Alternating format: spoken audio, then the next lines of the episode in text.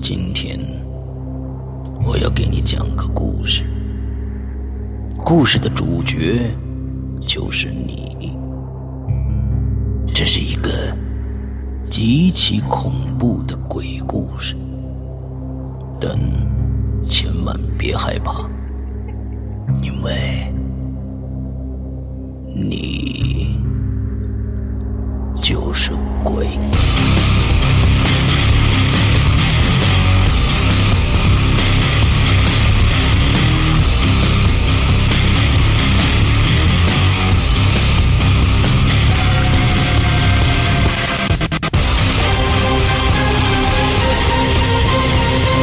你现在收听到的是《鬼影在人间》。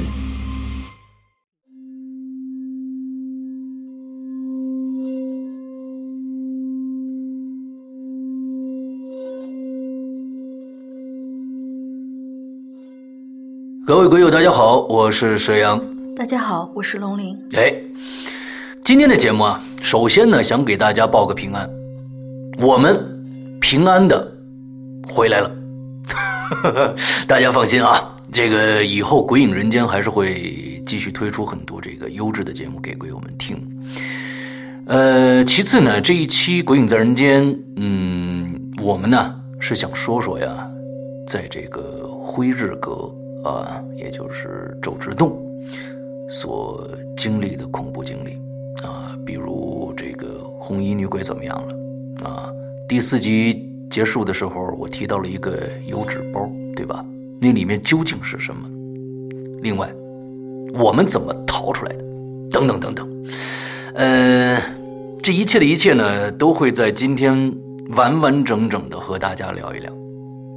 注意啊，这可能是有史以来啊，鬼影在人间节目阵容最强大，内容最丰富的一期，而且非常的恐怖。心理承受能力比较弱的鬼友呢，请自己斟酌收听。好，谢谢。来，那咱们下面呢，就呃，我就先说说大家好奇的吧。在咒之洞第三、第四集里边，那我呢或多或少的提到了三十年前，对吧？嗯。我童年遇到的那件诡异的事儿，这是一件什么诡异的事儿呢？哎，施阳讲《鬼影在人间》，鬼友们还是第一次听着吧？好，给你们说说我自己的真实的事儿。呃，确切的说呀，嗯，你应该是在一九八六年春节前后。那个时候呢，呃，我是在一个厂子里边大院啊，我就和这个年龄小啊，当时呢，我和这个同年龄的一帮朋友们啊，小玩伴啊，在院子里玩捉迷藏。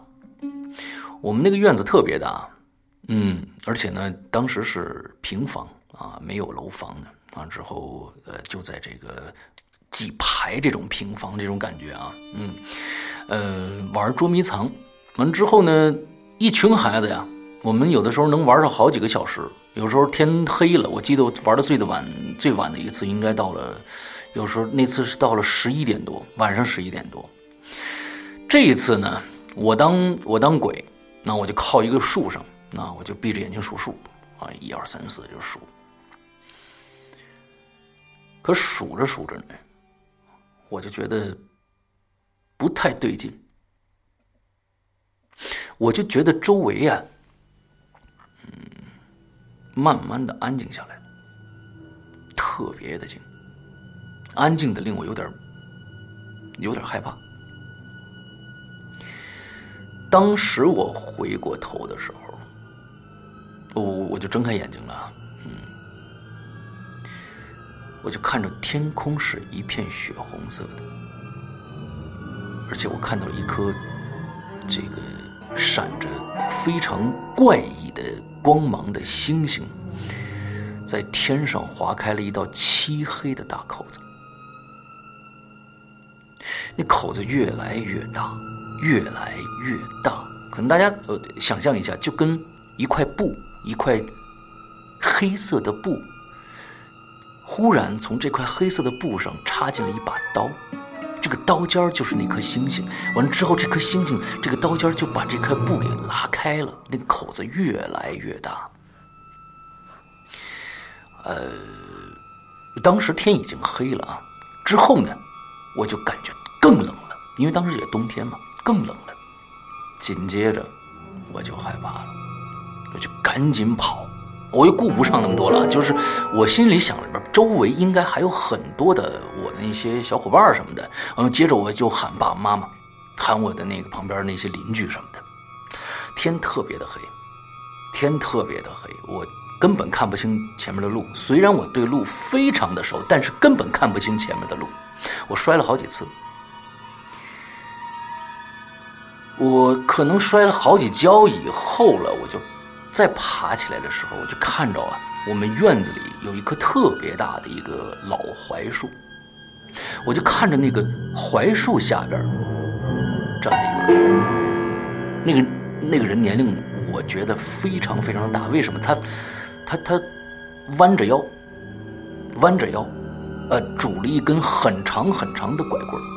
这个拐棍我当时非常的清晰记忆，就是说那个拐棍的那个高度啊，比他身高还要高，而且呢我分不清男女，前面这个人我分不清男女，因为什么呢，他的头上啊，我觉得好像扎了一个嘴儿，一个髻啊，发髻，扎了一个发髻，我觉得是个老太太啊。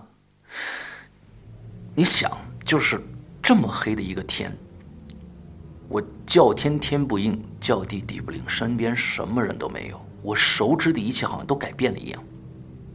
完之后，前面那棵树下就站了这么一个人，我我觉得哎，好，我终于找着这个主心骨了，对吧？前面有个大人，那我也不管我认不认识他吧，我就我就赶紧往那儿跑。可是啊，我越跑越近。那个人呢也慢慢的往我这边转，接着我就觉得不对劲了，因为我就看着那个人的脸上啊，他的眼睛是红色的，都不是普通的血丝什么的之类的，因为那么暗的天，你就算是红色的我也看不着，对吧？也是因为那双眼睛是红色的，而且还泛着光。他转过身来，朝着我的方向就这么一动不动地盯着我看。这个事儿之后怎么发展的呢？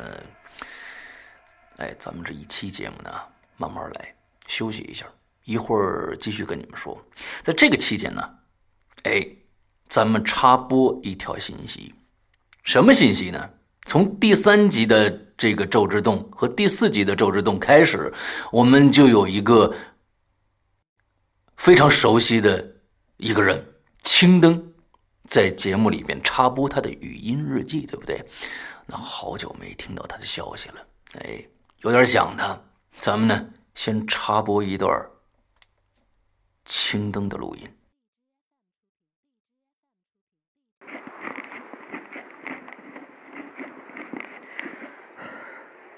现在是二零一七年二月十八号的夜里，呃，夜里八点。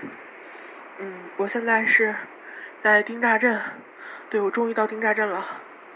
然后我到机场的时候，呃，我想打车过来的，但是好多出租司机听说我要去丁大镇都不愿意送我，然后耽误了将近一个小时吧。呃，我问了特别长的时间，然后最后我没办法了，我打了一个黑车过来，然后黑车要价特别高，基本上是出租车两倍的价钱，我去，我真亏死了。然后我我出了机场之后，我就感觉到一股特别嗯特别诡异的现象吧。第一个是机场里面隐隐约约的让我有一股感觉特别令人讨厌的气息。然后第二个就是还有一些人的身上连着一根或者是好几根的红色的丝线，然后再有第三个，我不知道第六感还是还是什么，我我问了几个问了几个人，然后问他们是不是有听过《鬼影人间》，但是大部分的人都把我当成神经病了。我一路问下来，嗯，还还真遇到几个鬼友，但是我当时就随便找个理由，我搪塞了一下，我我没暴露自己的身份，嗯，我没说自己是青灯，但是我觉得这事儿好像越来越严重了，让我感觉特别不好，我感受到一股，啊，怎么形容呢？我感受到一股卑劣之气，嗯，就是一股卑劣之气。我我似乎明白了其中的一点，我们可能是被利用了。车开进丁家镇的那一刻，我终于发现这诡异事件的严重性了。我已经隐隐可以看到丁家镇的上空，冰冷渗人的阴气已经如龙卷风一样盘旋着，然后那些四散的红丝就像就像一张密密织织的网，渗透进每一个街道，连接着每一户人家。车子刚开进红丝的那个范围的时候，这些密密麻麻的泛着血腥气息的红丝立刻就缠上来了，车里的气温骤降。呃，我当时我就觉得头痛，而且恶心。我马上拽出我胸口的护身符，然后念了三年前师父教我的咒语，我这才抵挡住红丝的入侵。我我刚下车，然后那个黑车司机就就飞似的，就飞一样就跑了。然后我我走了特别长的时间，我现在走了这么久，我一直有一种被监视的感觉，就是觉得，嗯，当黑夜逐渐覆盖天空的时候，还是盖不住前面，怎么形容呢？前面涡旋一样的巨大的阴气，而且更可怕的是，我在这阴气之中感觉到一股特别熟悉的感觉，这感觉特别不好。我希望我所准备的一切能有用，嗯，至少能达到，至少能达到我想要的结果吧。Over。哎，这一期青灯档案啊，哎，青灯说的比较多了，干货比较多啊。看来呢，大家也分析出来了，那个时候啊，青灯确实来到丁家镇了，那好戏也就要开始了。之后发生了什么事儿呢？哎，我这儿不是还有半段故事没讲完吗？咱们还是先卖个关子，按下不表。等我把我的经历和大家说完了，咱们再接着听。哎，这个评书的范儿啊，嗯，说到哪儿了呢？嗯，眼睛，对吧？眼睛，血红的，闪着光的眼睛。当时呢，我看着这双眼睛，我离它它大概。呃，就就十步左右的距离，我就站那不动了。我觉得他肯定不是能帮到我的人，他肯定是要害我的人，所以我就吓得根本就不敢动了，腿就跟灌了铅一样，就整个人动不了。那个人呢，这个时候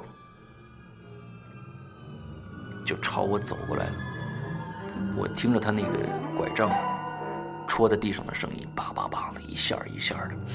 他走得很慢，他走得特别特别的慢，一步一步的向我靠。但是我就觉得跟鬼压床了一样，我自己的全身根本动不了。接着我就开始头疼，我本能的我就我说，可能我就觉得我当时我觉得我肯定是在做梦，我就把眼睛闭上。接着。我我感觉可能过了一两分钟，差不多那个样子吧。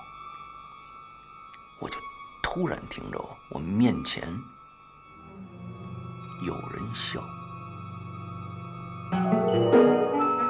这个笑声我怎么跟大家形容呢？就是它是感觉是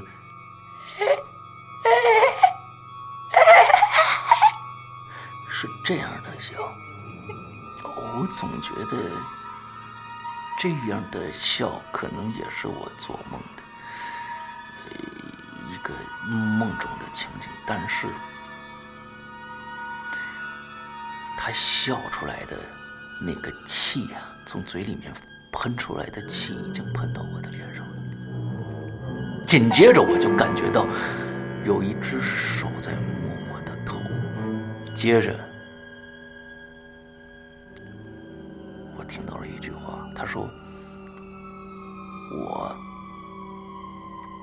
看见你了，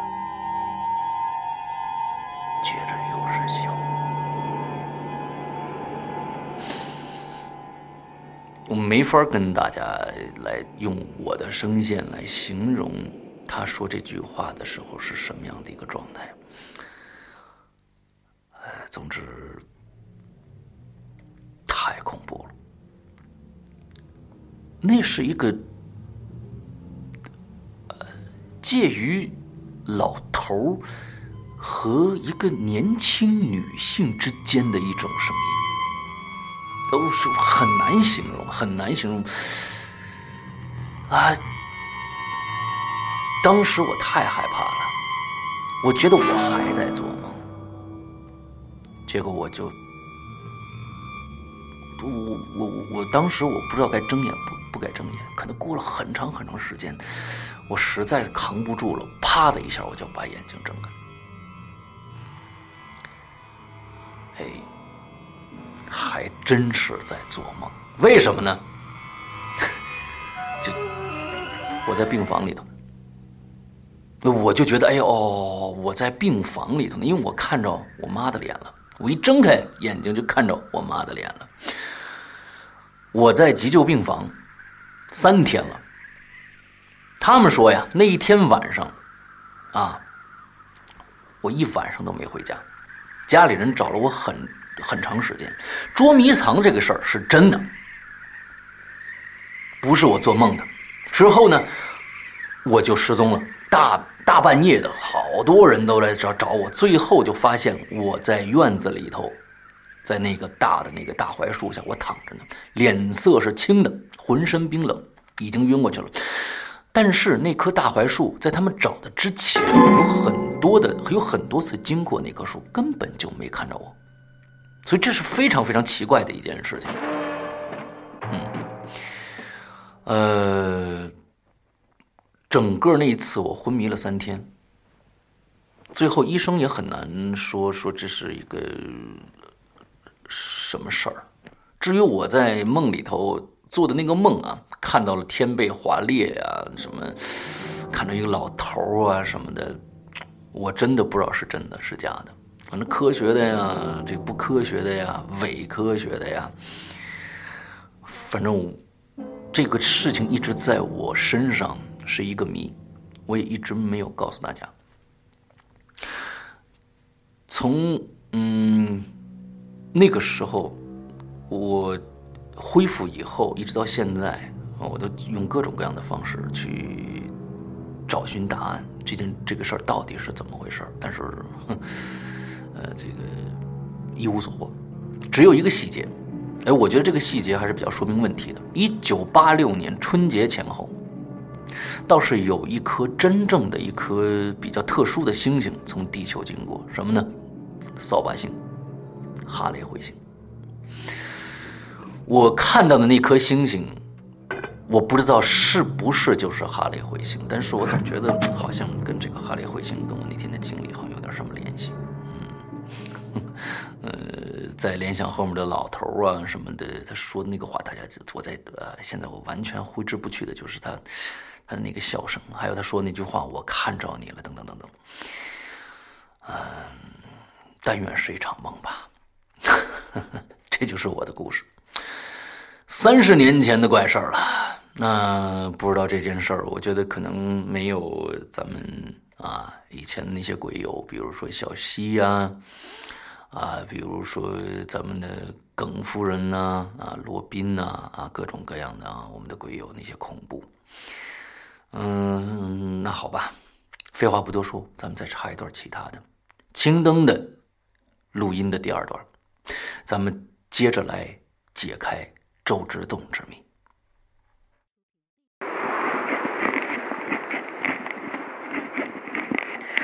现在是呃夜里夜里十点，然后为了为了鬼影，也为了大家的安全，我现在需要把我所知道的事情先记录在语音笔记里面，不知道能不能被大家听到。首先我查了灰日狗所在的位置，然后还有它周边的情况，配合着当地的地图，然后还有我罗盘占卜的结果，我得到了一个结论，就是这个灰日阁是建立在一个特殊的煞位上的。嗯，这不是一个一般的煞位，它有一种特殊的藏风纳气的作用，所以这个就能解释我所看到的阴气漩涡的奇异现象。但是它不能解释为什么阴气会在如此凝聚的情况下逐渐外延。呃，不过不过随着我逐渐深入这个位置，我发现了一些不太一样的痕迹，就是我每走过一段距离，我就会发现一根用黑狗血泡过的那种长时间浸泡过的大理石的石柱。我现在已经发现三根了，但是我所面对的可能是一个已经遁入邪道的道家中人，这个似乎是想要用这种方式，一方面加大这个煞煞位的力量，另一方面可能是想要扩大这个煞位的覆盖面。现在巨大的阴气汇集在这个柱子底下，然后似乎这个柱子底下也埋了很多的尸骨。我我天哪，我怎么会有这种阵法？我现在希望我所推测的只是存在于我的脑海中吧。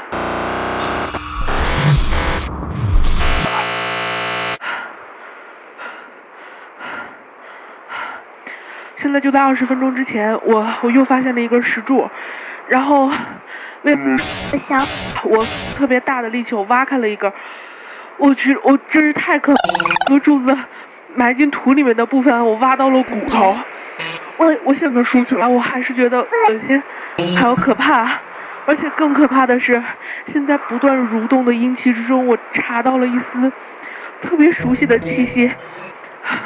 这个这是这是龙鳞的气息，这气息现在被掩埋在大的巨大的阴气之下，非常的微弱。我觉得我的感觉非常不好，但是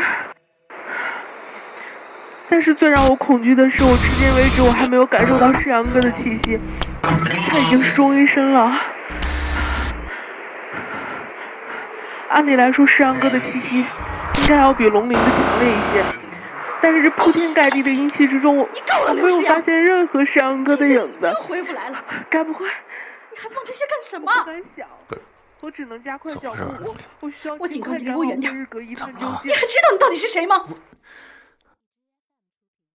你到底是谁？是刘世阳，还是齐老道？你你别无理取闹。为什么？为什么你还要一遍又一遍的放着青灯的语音笔记？你做过什么？难道自己都不记得了吗？跟你什么意思啊？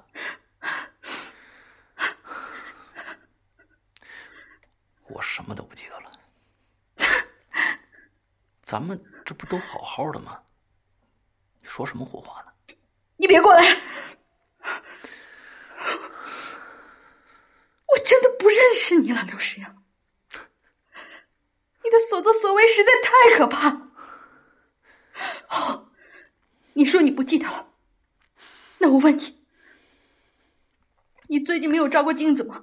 你难道不知道为什么你从一回来开始，你的眼睛就一直是红色的吗？眼睛啊，我眼睛不就这样吗？我没休息好。别再装了。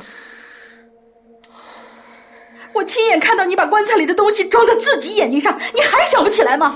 什什么棺材？你你还记得你是怎么把老七弄死的吗？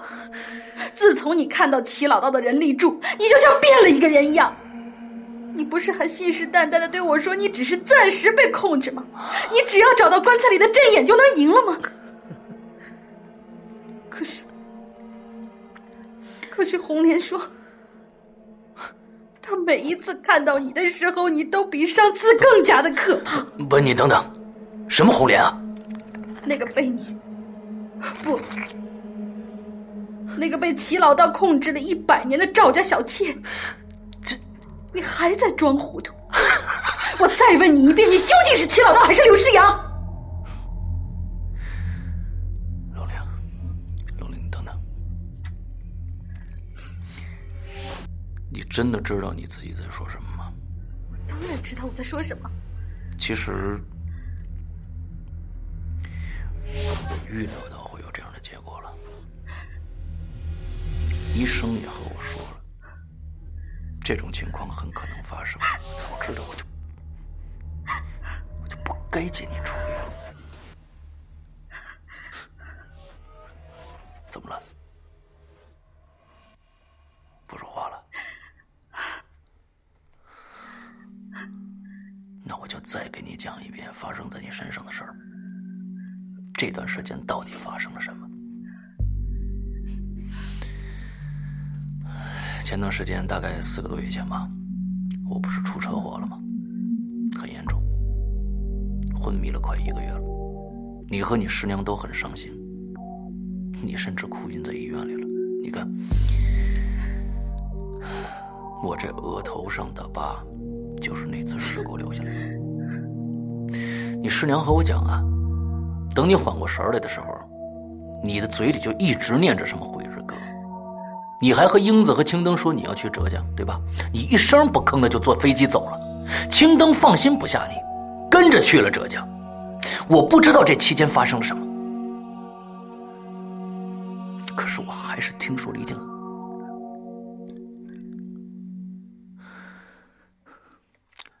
很悲伤的事儿，你知道吗？丁乍镇的消防队在离那儿不远的一座小楼里把你找着了。当时小楼起了大火，火势很大，他们拼了命把你救出来，送到当地的医院。可同一时间，青灯失踪了。青灯的家人找遍了各个地方，都没找到青灯的影子。所以青灯的爸爸就问你，问你把青灯带到哪儿去了？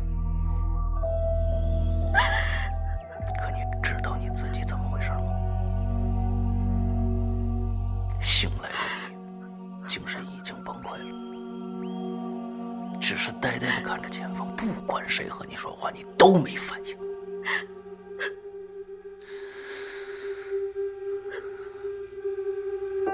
你知道你是怎么回北京的吗？我当然知道，我当然知道。呃，是我在恢复期间托你师娘把你从浙江接回来的。看到你的时候心都凉了，你整个瘦了一圈。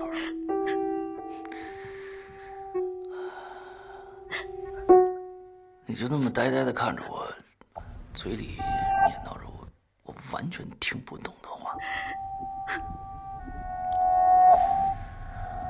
哎呀，我想让你啊回来住两天，恢复恢复。我和你师娘努力的开导你，接着呢和当时的精神科的医生沟通，被你吃药。终于啊，在一个多月前，你神志呢逐渐就恢复了，开始能跟我们说话了。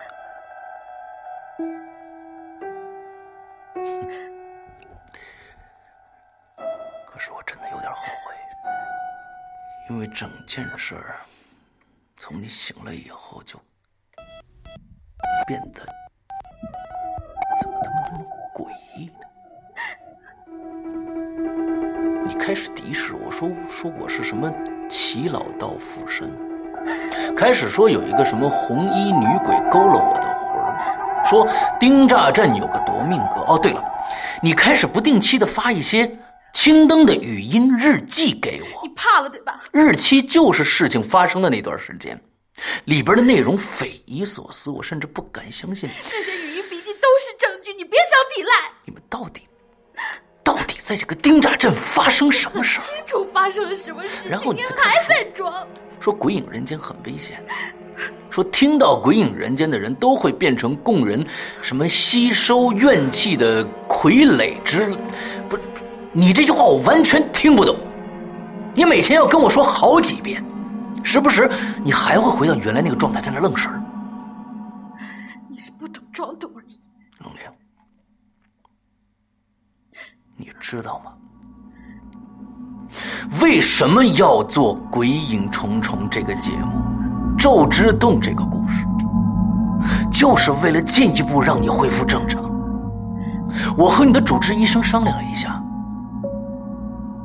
他觉得做这个《咒之洞》的这个节目，能够帮你恢复正常。帮我恢复正常，太可笑了，你简直是。也是为了纪念一下失踪的青灯。你够了，你够了，你真他妈是够了！你你到底是谁呀、啊？你还是要编这样的故事对吗？龙玲，你以为我会真的相信吗？龙玲，青灯牺牲了自己救了我们两个，你竟然还要这样！龙玲，你好。我一件一件说给你听。好，我倒要看看你现在到底是谁。那天，那天红玲将我拉入咒之洞的时候，她的精神就跟我融为一体。她告诉了我很多事情，包括她悲惨的身世，包括整件事情的阴谋。其实这整件事情就是齐家祖先齐老道布的一个大阵。荣玲，你怎么还要说这些？你闭嘴！行，你继续。齐老道你不陌生吧，对吧？就是你看见那个眼睛血红的老道士。我当初问红莲的时候，他也想不明白，为什么那颗扫把星能贯穿了你和齐老道的时空，又恰巧让幼年的你遇到了走火入魔的齐老道。这个极端的修道之人，在一九零五年的时候就知道自己的修为根本就不可能修成神仙，他一辈子求仙修道，他当然不甘心这样平庸下去。直到五年之后，他终于得到了自己的机会。那时候赵家虽然有钱有势，也因为兵荒马乱损失了不少良田产业。齐老道就找上了赵家人，说他们家为什么这几年一直不好过，就是因为家主啊，红莲的丈夫赵静命格不好，要动土破破这赵静的煞门。看齐老道说的那么邪乎，赵家人就真信了。还没等到齐老道说用什么方法，已经求爷爷告奶奶的答应了。齐老道一看时机成熟，就开始大兴土木，让赵家人按照他的要求，在丁乍镇最阴最邪的地方盖了这栋灰日阁。不仅如此，齐老道还说红莲的命格也犯煞，让红莲在灰日阁里自杀抵掉着煞气。可是呢，可是他根本的目的就是想用红莲做一个引子，配合回日阁这个阵法，大肆吸收方圆百里之内的凶煞之气，助自己修个罗刹地仙，长生不老而已。那那跟我有什么关系啊？这当然跟你有关系。你是真眼呐、啊！他造回日阁就是为了配合一百多年之后能够再遇见你。红莲受了这么多的冤魂，杀了那么多的人，只是为了维持这个阵法的运转，而你才是关键。因为一九一零年的时候，也有一颗哈雷彗星。而这颗哈雷彗星不知怎么就穿过了你和他的世界，你看见了他，他也看见了你。他这时候才发现，只有你能助他成仙。好吧，这他妈命中注定一样的情节已害死好多人了，你明白吗？你肯定不是我师父，我师父早就在灰日阁里让齐老道看干净了。龙玲啊，你是越来越搞笑了。我不是好好在这儿呢吗？你怎么跟你师父说话呢？啊！你别再想用我师父的样子迷惑我。你是齐老道，我们都是个屁呀、啊！都是给您七老仙人陪葬的。你真是够狠呐！啊，为了成仙，你不惜把眼珠子抠下来藏进防空洞里，不惜用尸解的方式来增加阴煞之气的力量，更不惜用你们齐家三代人的命运来填这个阵法。你知道吗？红莲跟我说，赵家人看你师姐的时候，以为你为了他们家转运不惜牺牲了自己，感动的痛哭流涕呀、啊！他们把你像神一样供着。可是当你用刘诗阳的重音声装上自己那对眼睛的时候，你都看到了什么？应该是看到了你肮脏的心，和你得到成仙之后令人恶心的嘴脸了，对吧？龙玲，你是不是疯了呀？我是刘诗阳啊！刘诗阳，我认为自从我们回来的时候，已经没有什么刘诗阳了。刘诗阳的躯壳已经被齐大校占据了，你不知道吗？不，我应该清楚的很。你对我、对红莲、对青灯做了什么？你把我和我师父骗到辉日阁。曹总红莲想要置我于死地，你为了杀人把红莲的三魂七魄都耗尽了，就是你为了成仙真的不惜一切代价呀！你没发现你们期待的后代不是弱智就是夭折吗？你根本不会管他们，他们只是棋子而已，只是你他妈用来守住辉日阁这阵眼的棋子而已。红莲已经快要魂飞魄散，但是他为了救我们，为了锁住你，用尽自己最后的一魂一魄，变成了法丝缠住了你，岂能这才有救？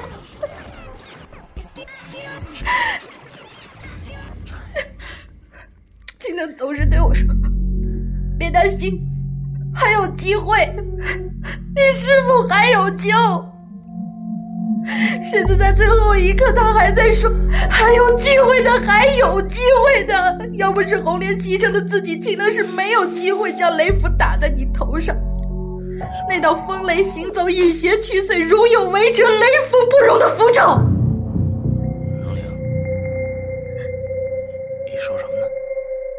怎么，你害怕了？青灯那天说的那句口诀你应该记得吧？不正是那道雷符引来的天雷将你劈了个魂飞魄散吗？你你这不对啊，我不是还活生生的在这儿吗？刘诗阳是在这儿，可他的魂儿呢？你把他的魂弄哪儿去了？你可急死我！我我就是刘诗阳啊！别装了，你就是齐老道！操！我真后悔把你从精神病院里接回来。青灯已经失踪了，你得接受这现实，逃避没用啊！你，你再编出这么多的故事有什么用啊？我编故事？你还要陷在自己的世界到什么时候啊？你还不明白吗？啊！我，我不想把你送回精神病院了，龙玲，我拜托你醒醒吧！我告诉你，别再编了，事情就是这样。不然我问你。为什么我回来一个多月了，从来都没有见过我师娘？她到哪儿去了？她，她回娘家了。你管那么多干嘛呀？你现在要控制你自己，你知道吗？好，好啊，我明白了。我不拿出最后的证据，你肯定不会承认。证据？什么证据？我手里还有青灯最后一次的语音记录。这里面是全部的真相。本来我还抱有希望，希望通过青灯的语音日记能够唤醒刘诗阳，但看来根本不行了。自从你操纵刘诗阳，把你放进防空棺材里的眼睛带回去的时候，你就已经不是刘诗阳了，你已经跟齐老道融为一体。这些结果都是你，师父已经不在了，青灯也不在了，但是我要告诉大家真相，我要知道你到底是什么东西。行，你放吧，也许这样才能让你正视自己。好，你别后悔。我不后悔。放吧。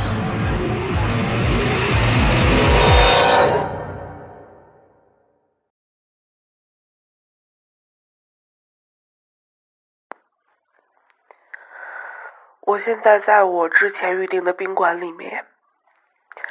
现在的时间是二零一七年二零二七年二月十七号中午，龙玲一大早上就把我吵醒了。她给我发了一张照片，自拍，就是自拍的角度去拍她的卧室，卧室。但是但是在自拍里面，她的整张脸都是扭曲的，就像是小孩玩的那种橡皮泥。被谁捏了一把？依然是二零一七年二月十七号，我就觉得肯定有事要发生，应该是三年之前，在我同事身上。之后我的同事死在家里的沙发里，对，不是沙发上，是沙发里都没人知道他怎么把塞进沙发底座的那个东西。我觉得这一切都是安排好，我必须得赶快找到龙。现在是二零一七年二月十七号，三年前我失败遇到的，可是比三年之前强大了不知道多少倍。我也可以确定施阳哥的魂魄确实是被困在，我还可以确定的是，在辉日阁里面好像有比红旗袍更强大的力量的恐惧，还有死亡。我我让大玲玲一起先留下来陪葬，陪葬，陪葬。现在是二零一七年二月十八号中午。现在所有的节目都是我在上。施阳哥还躺在医院里。做节目的那个跟我谈笑风生的施阳哥。这个事情关系到网络与网络终端。哇，这语音我还是必须要记下去。归隐人间，龙岭施阳哥失踪了。估计一般人看不出来。我想尽了一切方法去帮他。红旗袍，更强大的力量，强大的力量，强大的力量。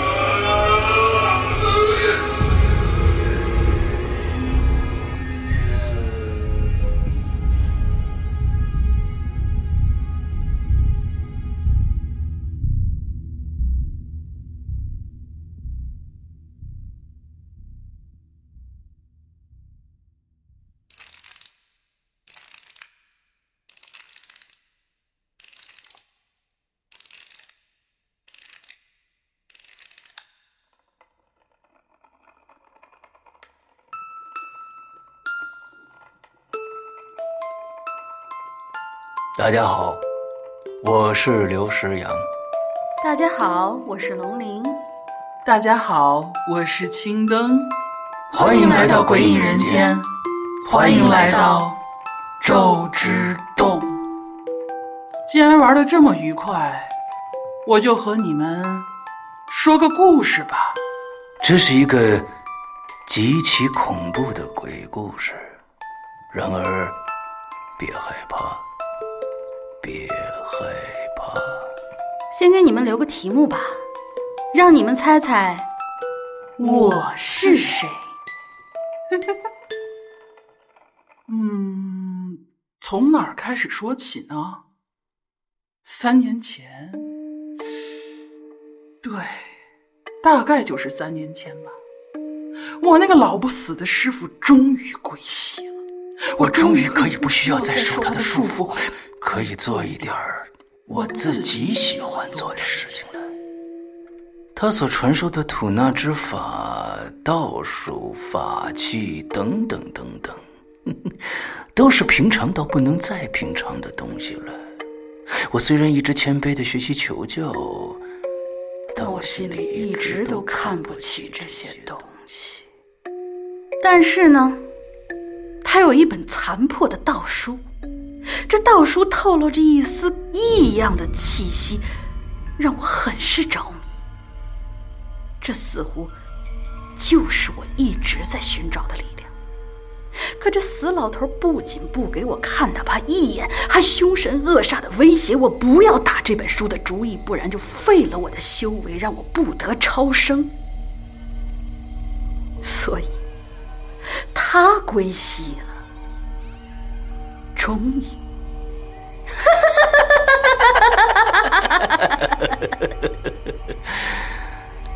这道书里面的内容正是我想要的。我废寝忘食地读着道书，对里面所讲的种种法术与种种功效是蠢蠢欲动。我想试试，我想实验一下这道书里讲的是不是真的。于是啊，哼，我同事身上发生的事情你们应该听过了吧？我一直觉得把一个人塞进机箱里是个很有创意的形式，千里姻缘一线牵，而我就是那牵着红绳的索命人。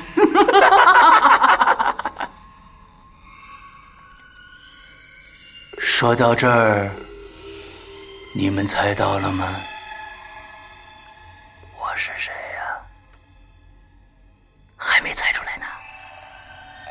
那我再给你们一次机会，我继续讲，你们继续继续猜。虽然这种力量已经逐渐显现出它的魅力，但是还不够，远远不够。我一直在想，如果一点一点增加这份力量，但是如果我身边的人一个一个消失，或早或晚都会给自己带来不利呀。我试过用一些方法去传播，去引导，然而效果甚微，只有一个两个倒霉的宅男成为我的猎物。让我欣慰的是，上帝在关上一扇门的时候，总会打开一扇窗。这一天，我加入了鬼影，我认识了龙玲。这个姑娘很有意思，身上挂着这么多好兄弟，竟然不自知。于是呢，我就点拨点拨他，我告诉他，他是个很邪门的人，他周围的东西很可怕。龙鳞就变得越来越敏感了，逐渐像一个雷达一样，不停地探寻周围的异状。他拍照给我，发各种各样的事情给我，把我当成了依靠。直到今年的二月十七号，他的那张照片让我看到了一个令人欣喜的转机。那扭曲的立场的力量，还有那隐约缠绕的红线，不就是我不停苦苦寻找的东西吗？而且刘诗阳，刘诗阳居然也被卷入其中了，还是一个重要角色，真是天助我也呀！太棒了！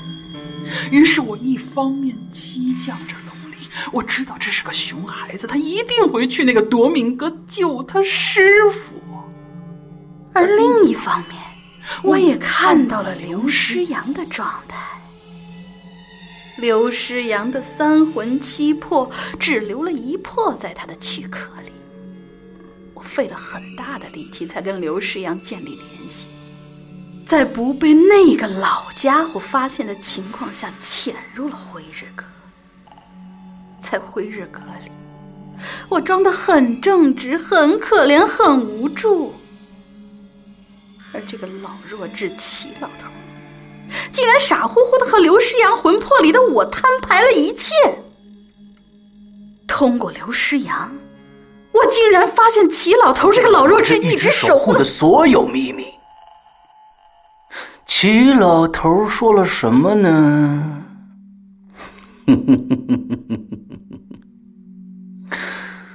齐老头说呀，齐老头的老祖宗是个很厉害的天师，天师嘛，毕生的愿望就是得道飞钱羽化登仙，俗不可耐。可渐渐的，他这老祖宗就发现了自己厉害没用，不管自己斩了多少妖，出了多少魔，修为再高，天上也是没他的位置的。他眼看着自己一天一天的老去，一天一天的积郁成疾，终于哎呀堕入魔道了，想要修个什么罗刹地仙。哎，这罗刹地仙能掌人间生死，管世人去留，自由自在，翻手为云，覆手为雨。哎呦，这多痛快呀、啊！于是，这个姓齐的老神棍呢、啊，就开始为自己伟大的事业做周密的准备了。首先，他开始和我一样的收集阴魂怨气。可这效果甚微，而一九一零年，机会来了。这一天，飞星掠阵，哈雷彗星甩着彗尾是掠过天空。这齐老道正在打坐冥想啊，隐约就看着了一个小男孩，穿着一身不属于自己时代的怪异服装。战战兢兢地在远处望着他，齐老道不禁心中大喜啊，深感天也要助他一臂之力啊。于是啊，他在这个小孩的眉间呢，就刻下了一个魂咒。只要这个孩子有朝一日啊，能与自己相会，那就是自己成功之时。你们应该想到了吧？那天呢、啊，彗星贯穿了两个时空，遇见齐老道的竟然是年幼的刘师阳。于是在一九一一年，他仰仗着自己在十里八村的威望，连恐吓带欺骗的骗到了最有钱最具威望的赵家，让他们在玄武煞位按照齐老道的要求建了一栋楼，以求殷富三代保家运不败。他们为显诚意，还弄死了家主的老婆红莲来赌阵眼。啊，至此以后，齐老道威胁着红莲的冤魂，首先灭了赵家满门，然后是李家、王家、刘家、孙家。渐渐的，辉日阁荒芜了，变成了一栋孤零零的房子，变成了夺命阁。而这一切都在按照齐老道的安排顺利进行着。这简直是上天都要助他一臂之力呀、啊！什么？上天助他一臂之力吗？是上天要助我吧？齐老道用自己的身体做了这个咒之洞，下了一盘长达百年的棋。他甚至还传下家训，把自己的后人都卷进了这盘棋，成了自己的棋子儿。甚至还在家训里写着什么“戴武得道，鸡犬升天”这种屁话。他心里肯定明白啊，自己做的事情极损阴德，不是子孙早夭，就是痴傻捏呆。你看吧，齐家最后一个传人，竟然是被我一骗就能将整个事情全盘托出的傻子。齐老道，你机关算尽，还不是让我这个小辈捡了个漏吗？你以为你把自己的两颗眼珠子藏进棺材里做的阵眼，我会找不着吗？不过呀，我想说，齐老道，你与时俱进的想法非常的新颖。非常好，非常好，非常好！电子邮件这个想法很好，很好啊。虽然作为引魂的工具来说，并没什么效率，但是要引这个可怜的刘师阳做你的检，那可就容易多了呀。不过，我找到了更有效率的一种办法。我的想法和你不一样，我想要的不是简单的成仙，我想要的只是纯粹的力量。那句话怎么说来着？与天斗，其乐无穷；这与地斗，也是其乐无穷嘛。你说对不对呀？破你这盘棋其实很简单，但还是要说一声抱歉呢，我还是比你技高一筹。我不仅窃取了你一百多年的劳动成果，还把它改造成了一个更加有效的连通世界的大阵。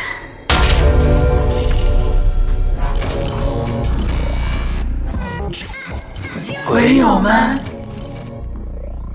现在你们猜出我是谁了？我是青灯掌柜。我是鬼影人间，我就是宙之。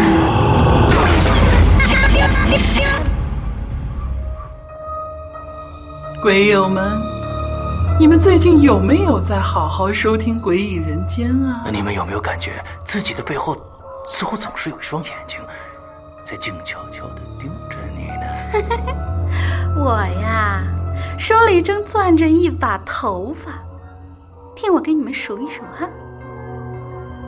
这一根是英子的，这一根是旋转的，这一根是小南的，还有这一根这一根这一根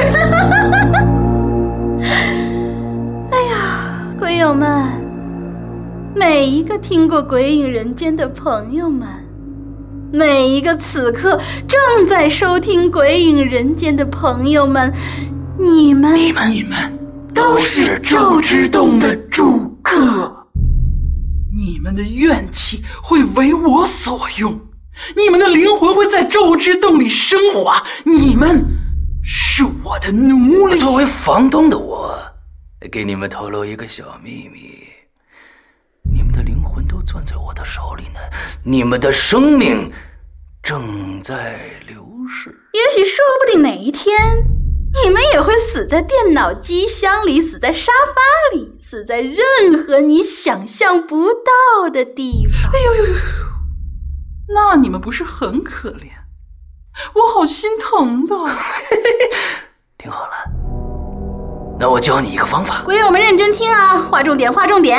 唯一续命的方法就是散布鬼影人间这个节目，越多越好，散布的越多，奖励也就越丰盛。那不过至于能续多久的命，那就得看我的心情了。懂了吗，鬼友们？只要把我伺候好，完成你们的任务，我是不会亏待你们的。这期节目就要结束了，看来大家有点人人自危的感觉啊！挣扎是没有用的，只有臣服才是唯一的出路。宙之洞会陪着你们一天又一天的走下去。最后，借用刘世阳的一句话做结束吧，祝大家这周啊不，每一天每一天快乐开心，拜拜。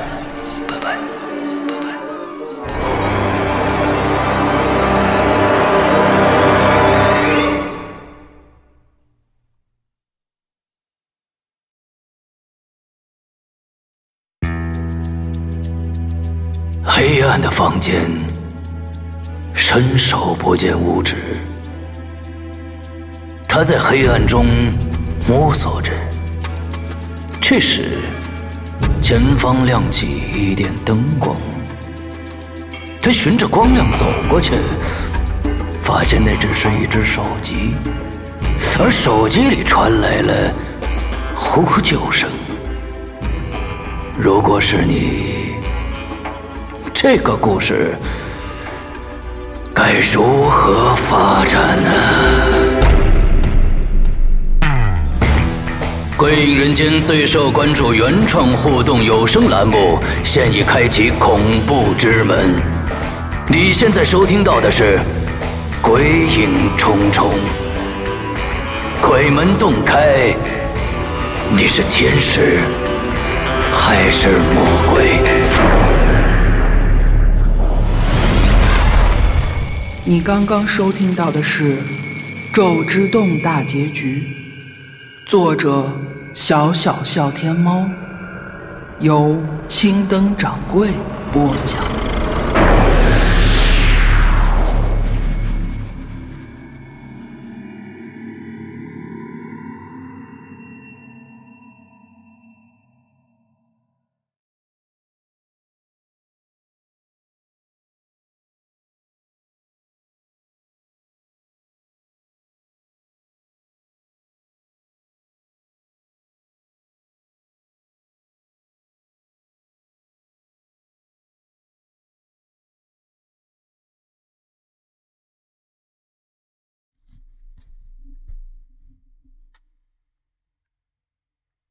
我再告诉你们一个小秘密，每天晚上其实都只有我一个人对着话筒发出